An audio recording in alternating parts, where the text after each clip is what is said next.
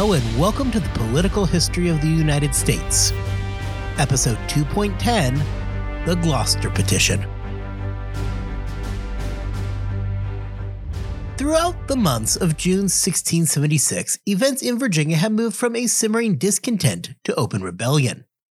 The Burgesses and the governor had reluctantly acquiesced to the demands of General Bacon and his men, mostly because they were at gunpoint and it was either do that or die. By the end of June, however, conditions outside of Jamestown meant that Bacon had to retreat from the Virginia capital. As soon as Bacon was gone, Berkeley dissolved the June Assembly. Back in Jamestown, Governor Berkeley and members of the Assembly were undoubtedly shaken by the events of the past month. Berkeley's power had been tested in every conceivable way, and beyond not playing Charles I to Bacon's Oliver Cromwell, or in other words, escaping the month with his head still attached to his shoulders, Berkeley had seen nothing but a devastating series of losses. The Indian attacks were a somewhat welcome reprieve for those inside of Jamestown, as it brought them time to breathe and reassess their position. I say somewhat because it is important to note that the attacks that drove Bacon out of town were not exactly out on the frontier.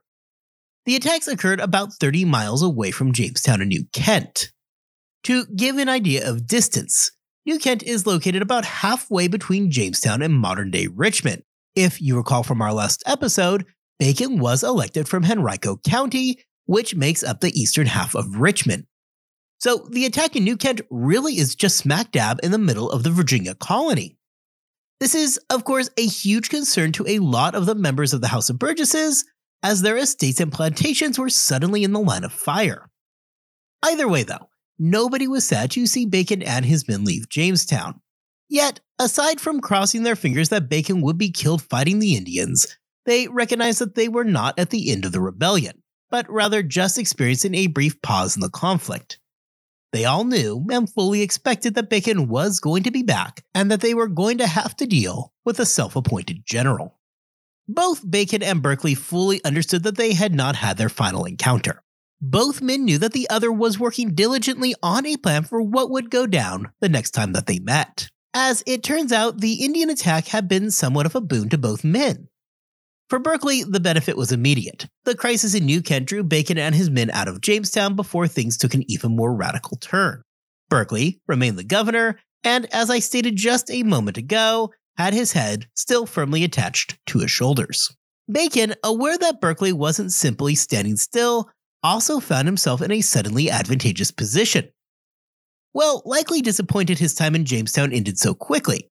Bacon now found himself charged with raising an army to fight the Indians.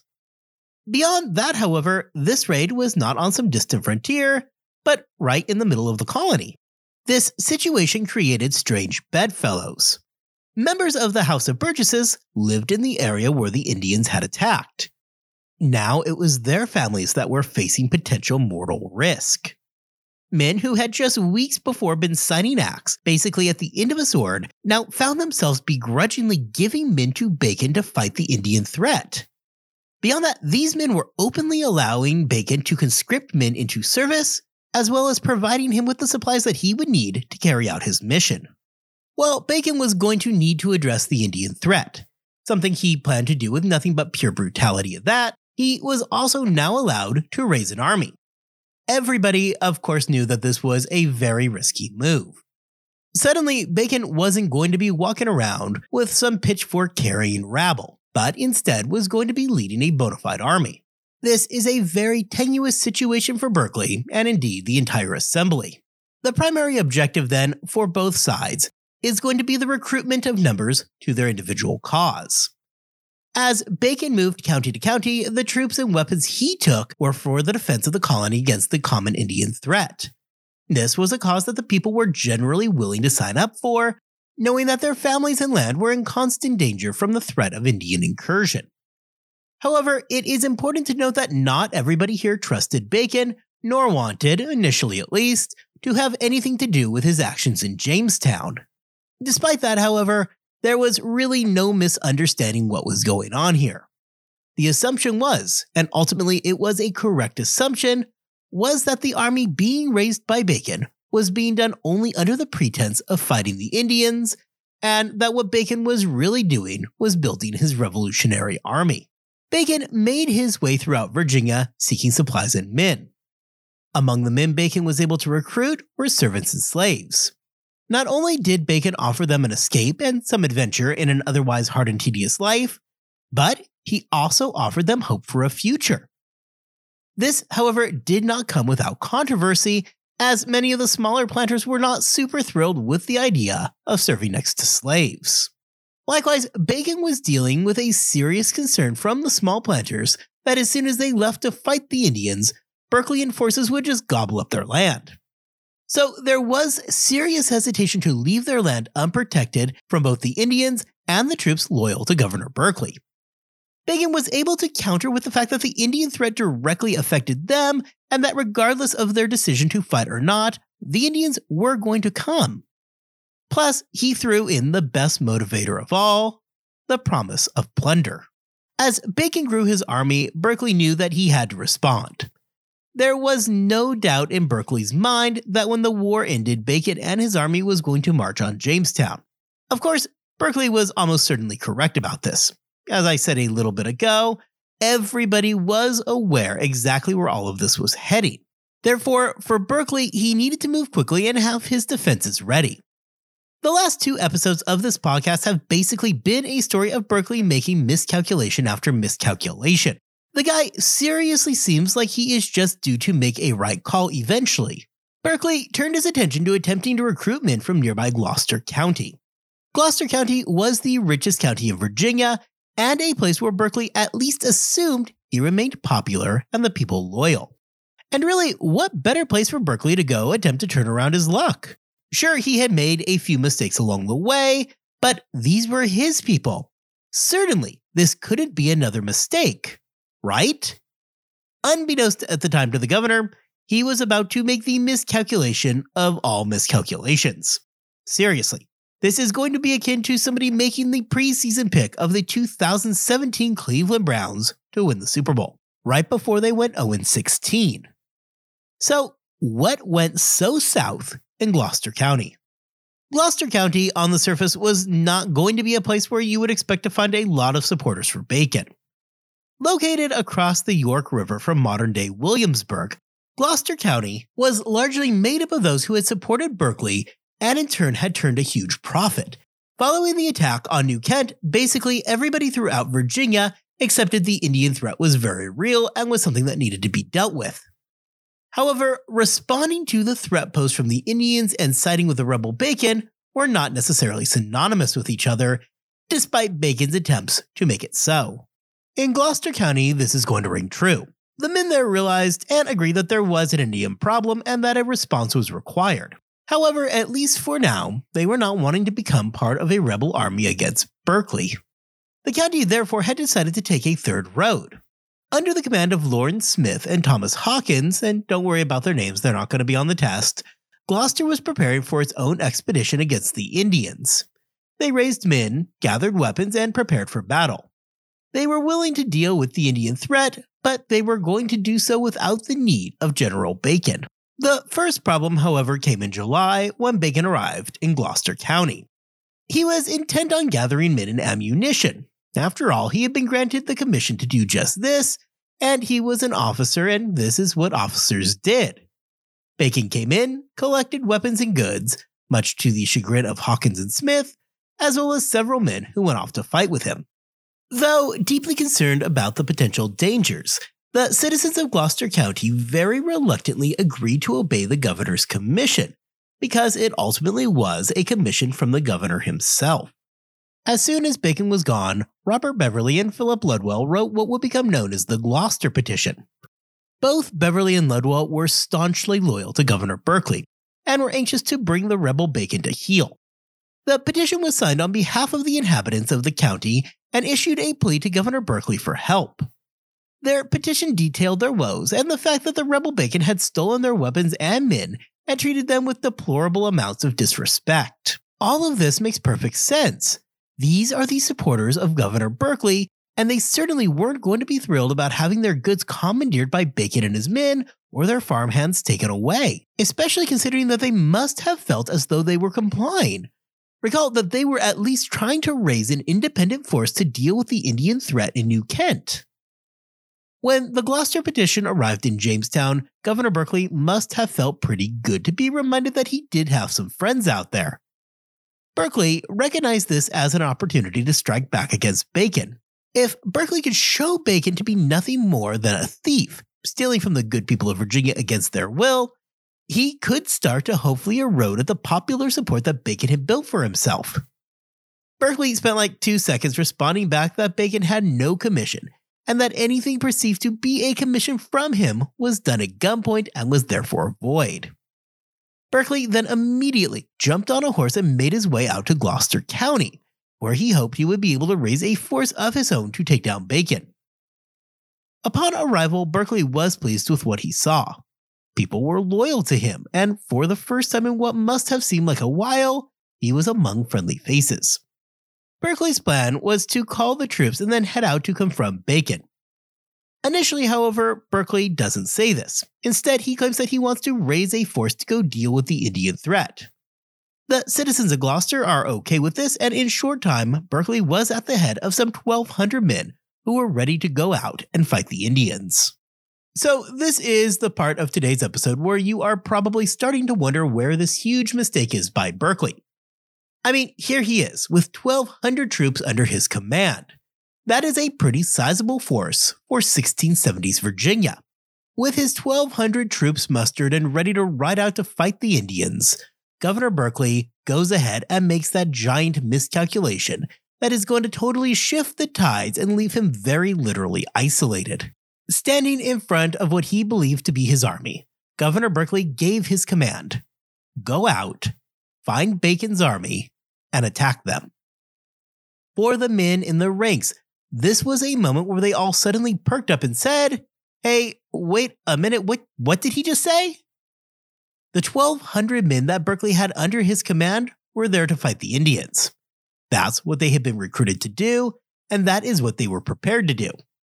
What they weren't ready for, and ultimately what they were unwilling to consider, is bringing arms against their fellow Virginians. They had no interest in becoming the leading wave of a civil war. Almost immediately upon learning what Berkeley had in mind for them, the army simply disbanded. They weren't going to fight a civil war, and they certainly were not going to be tricked into fighting Berkeley's war. The men picked up, turned around, and went back home. Some accounts say that as the men walked away, chants of Bacon could be heard. For Governor Berkeley, this was nothing short of devastating. It was a complete disaster. In addition to now finding himself literally standing alone, deserted by his army, Berkeley had just changed the course of the war. On some alternative timeline out there, you can imagine a situation where Berkeley went out, beats Bacon to the punch in dealing with the Indian threat, and proves that the Virginia government still has the backs of the people. All of this would work towards eroding the popular support for Bacon, as Berkeley would prove that he is still willing to defend the colony. Unfortunately for William Berkeley, that version of things never plays out. Instead, what does end up happening is the complete opposite. Berkeley had exposed himself as being weak. Men were unwilling to follow his orders or fight for him against the rebel Bacon. With the Indian threat looming, Berkeley's actions clearly state that he is more interested in dealing with his personal grudge against Bacon than he is about fighting the Indian menace and protecting the colony. Finally, he not just supported, but created a plan of action that would see Virginians killing Virginians. All the worst fears that Bacon supporters had regarding Berkeley were in a single moment confirmed, and worse. The governor was working against them and had no qualms sending their neighbors out to kill them. Bacon, upon learning about this, immediately recognized just how weak Berkeley was. There would not be a better time to strike. With that, Bacon and his men abandoned their campaign against the Pamunkey Indians, whom they had yet to find anyways. They turned around and marched back to confront and deal with Berkeley once and for all. It's important not to lose the much bigger point in all of this, as it says a whole lot about the state of the colonial leadership in July of 1676. When Berkeley had asked 1,200 men in Gloucester to come with him and take down the rebel Bacon, all he got was some uncomfortable muttering, before the entire group collectively said, Yeah, no, bro, we're not going to be doing that today. Upon getting word of this challenge from Berkeley, Bacon made basically the same request of his men. Let's turn around and go deal with Governor Berkeley. The difference, however, is obvious. Berkeley was left standing alone.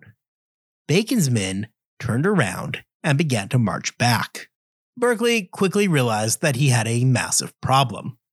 Besides the fact that the men had just left him standing there, he was likely instantly aware that Bacon wasn't going to simply brush this threat to the side. And indeed, he is right. Bacon is on his way. Berkeley's interest, therefore, likely turned quickly back to how to keep his head and his body as a single unit. Berkeley wasted no time in getting out of Gloucester County. Along with a small group of loyalists, Berkeley fled the scene before Bacon could get there, stopping just long enough to pronounce Nathaniel Bacon to be an outlaw. Not that anybody was really listening, but hey, it's important to keep up appearances. Bacon by this point knew that his prospects in Virginia looked pretty good, at least in the short term. However, it is evident in his writings that he was still deeply concerned about the perception the English back across the Atlantic would have. Dealing with an angry governor, yeah, we've got that. Dealing with an angry king, however, was an entirely different matter altogether. In defense of his actions, Bacon would write in July 1676 that the main cause of all the commotion between him and Governor Berkeley was in relation to affairs with the Indians, well, hinting that there might have been a little bit more to it than just that. More interestingly, Bacon makes clear in his writings that he is fighting this fight not because he is in opposition of the king, but rather he is fighting for the king. Berkeley had become corrupt and was putting the king's subjects' lives in danger. Bacon was just doing what was necessary to protect the king's subjects and ensure that Charles II's prerogatives in Virginia were being carried out properly. There are a few reasons why Bacon would take such a stance. However, the most obvious one is that he wants to do anything he can to pacify London from intervening. As I said, Bacon can deal with Berkeley and his followers. However, the prospect of actual English soldiers coming to Virginia to put down the rebellion, no thank you. Bacon wanted to be clear that he was at war with Berkeley, yes, but this guy is the bad guy and I'm just doing the king a service. And while we really have very little concept of what Bacon thought of Charles II, one thing is clear he has zero interest in this being anything more than what it was. Bacon was not looking for independence from the crown, at least not quite yet. What Bacon was looking for was to escape from the petty tyranny of a corrupt local government. This wasn't an uprising against the English, it was an uprising against a single individual and his pack of followers. All of this comes together in the July 30th Declaration of the People of Virginia. Bacon wanted to make his position clear and leave no doubt as to the causes of what was happening. Of course, he paid lip service to the face reason for the rebellion, promising that he was still dedicated to destroying every single Indian that he saw. Beyond that, however, what Bacon issued was a widespread denunciation of Berkeleyan policies. He denounced the taxation system that had so overwhelmed the colonists and brought attention to the fact that these taxes were levied under the false pretense of being for the public good. Berkeley and the small group of loyalists that stuck with him were able to escape from Gloucester alive. However, by this point, nowhere in Virginia was safe for them, forcing them to leave the colony altogether to regroup. This means that Virginia was now in the hands of Bacon. With the fighting at least done for the moment, Bacon had to turn his attention to actually running the colony. Gathering together on August 3rd, Bacon sat at the head of a convention that was assembled to establish a new government for Virginia.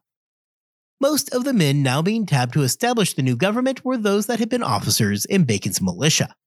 In what would become known as the Act of the Middle Plantation Convention, the new government laid out their grievances and their solutions. The first order of the day, however, was establishing their right to establish a government in the first place.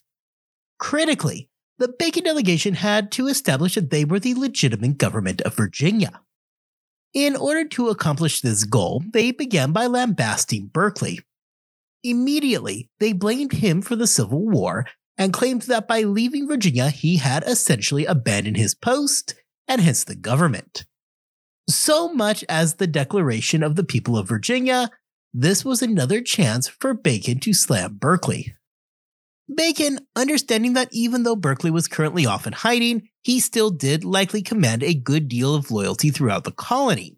Beyond those who openly supported Berkeley, it is a safe assumption that there were still plenty of others who would have seen Bacon as doing nothing more than throwing off the existing status quo that they had all grown accustomed to. Bacon had to ensure that those under him were people whom he could trust, and therefore he made the decision that all serving under him would have to take an oath of loyalty.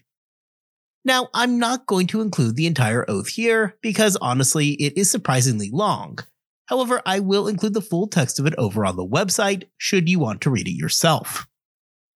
However, as a quick summary, the first half of the oath is a denunciation of Berkeley, with the second half being a pledge of loyalty to General Bacon. Those pledges included things such as serving loyally and, if need be, joining an army of the common defense for the colony. For those who refused to take the oath, the order of the day was deportation from the colony. Now, as with every oath, it is critical to consider that there were plenty of people who would have just taken the oath, despite being more than happy to see Berkeley return and hang the rebel scum. In a quote from the Berkeley loyalist George Jordan, it is better to plunder than be plundered. I think it is important to point out before we go any further that, despite Bacon's cries for reform to the tax system and making things more equitable, this should not be thought of as some kind of social revolution. We are still solidly 150 years away from the socialist movement of the 1800s, and even within that scope, Bacon was no socialist. Bacon absolutely believed in class distinctions. You would have seen no problem with people enriching themselves. His problem, rather, was that the government under Berkeley had taken things to such extremes that it put the colony itself in danger. Bacon fully believed that there were differences between the gentleman and the planter class. However, where the problems existed is that when the gentleman class gained all their wealth through the continued and crippling exploitation of that planter class. Bacon was totally fine with self enrichment, but come on, guys, cool it just a little bit. Well, Bacon still dutifully placed the fight against the Indians as the paramount objective in his rebellion. The second order of the day remained the lucrative art of wealth redistribution. So, what does wealth redistribution in the age of Bacon's rebellion mean? Well, in this case, it literally often meant seizing the huge estates of those who had been loyal to Berkeley and then looting it to their heart's content. The biggest prize came on August the 8th, 1676. On that day, Berkeley's own estate at Green Springs was captured by Bacon's forces. Unsurprisingly, Berkeley was in control of the largest estate in Virginia, and now it was in the hands of Bacon and his men. The material wealth that had been sent back to London with his wife was very quickly stripped out. As the summer of 1676 moved forward, the wildfire that was Bacon's rebellion threatened to spill out of Virginia and explode through the entire Chesapeake. Maryland planters had faced many of the same pressures that those in Virginia had faced. There were the same complaints over the unjust enrichment of the ruling class at the expense of the planters. There was danger on the frontiers from hostile Indians that was not being adequately addressed, as well as a growing general hopelessness from the planters. Like in Virginia, they increasingly were buckling under the oppressive tax structure. For them, looking to their south and seeing the success of General Bacon was putting equally revolutionary ideas in their mind. In Maryland, there were suddenly loud calls to reform the imperial system and to purge the corrupting forces. Well, things in Maryland were beginning to heat up. Back in Virginia, Bacon was pressing his advantage.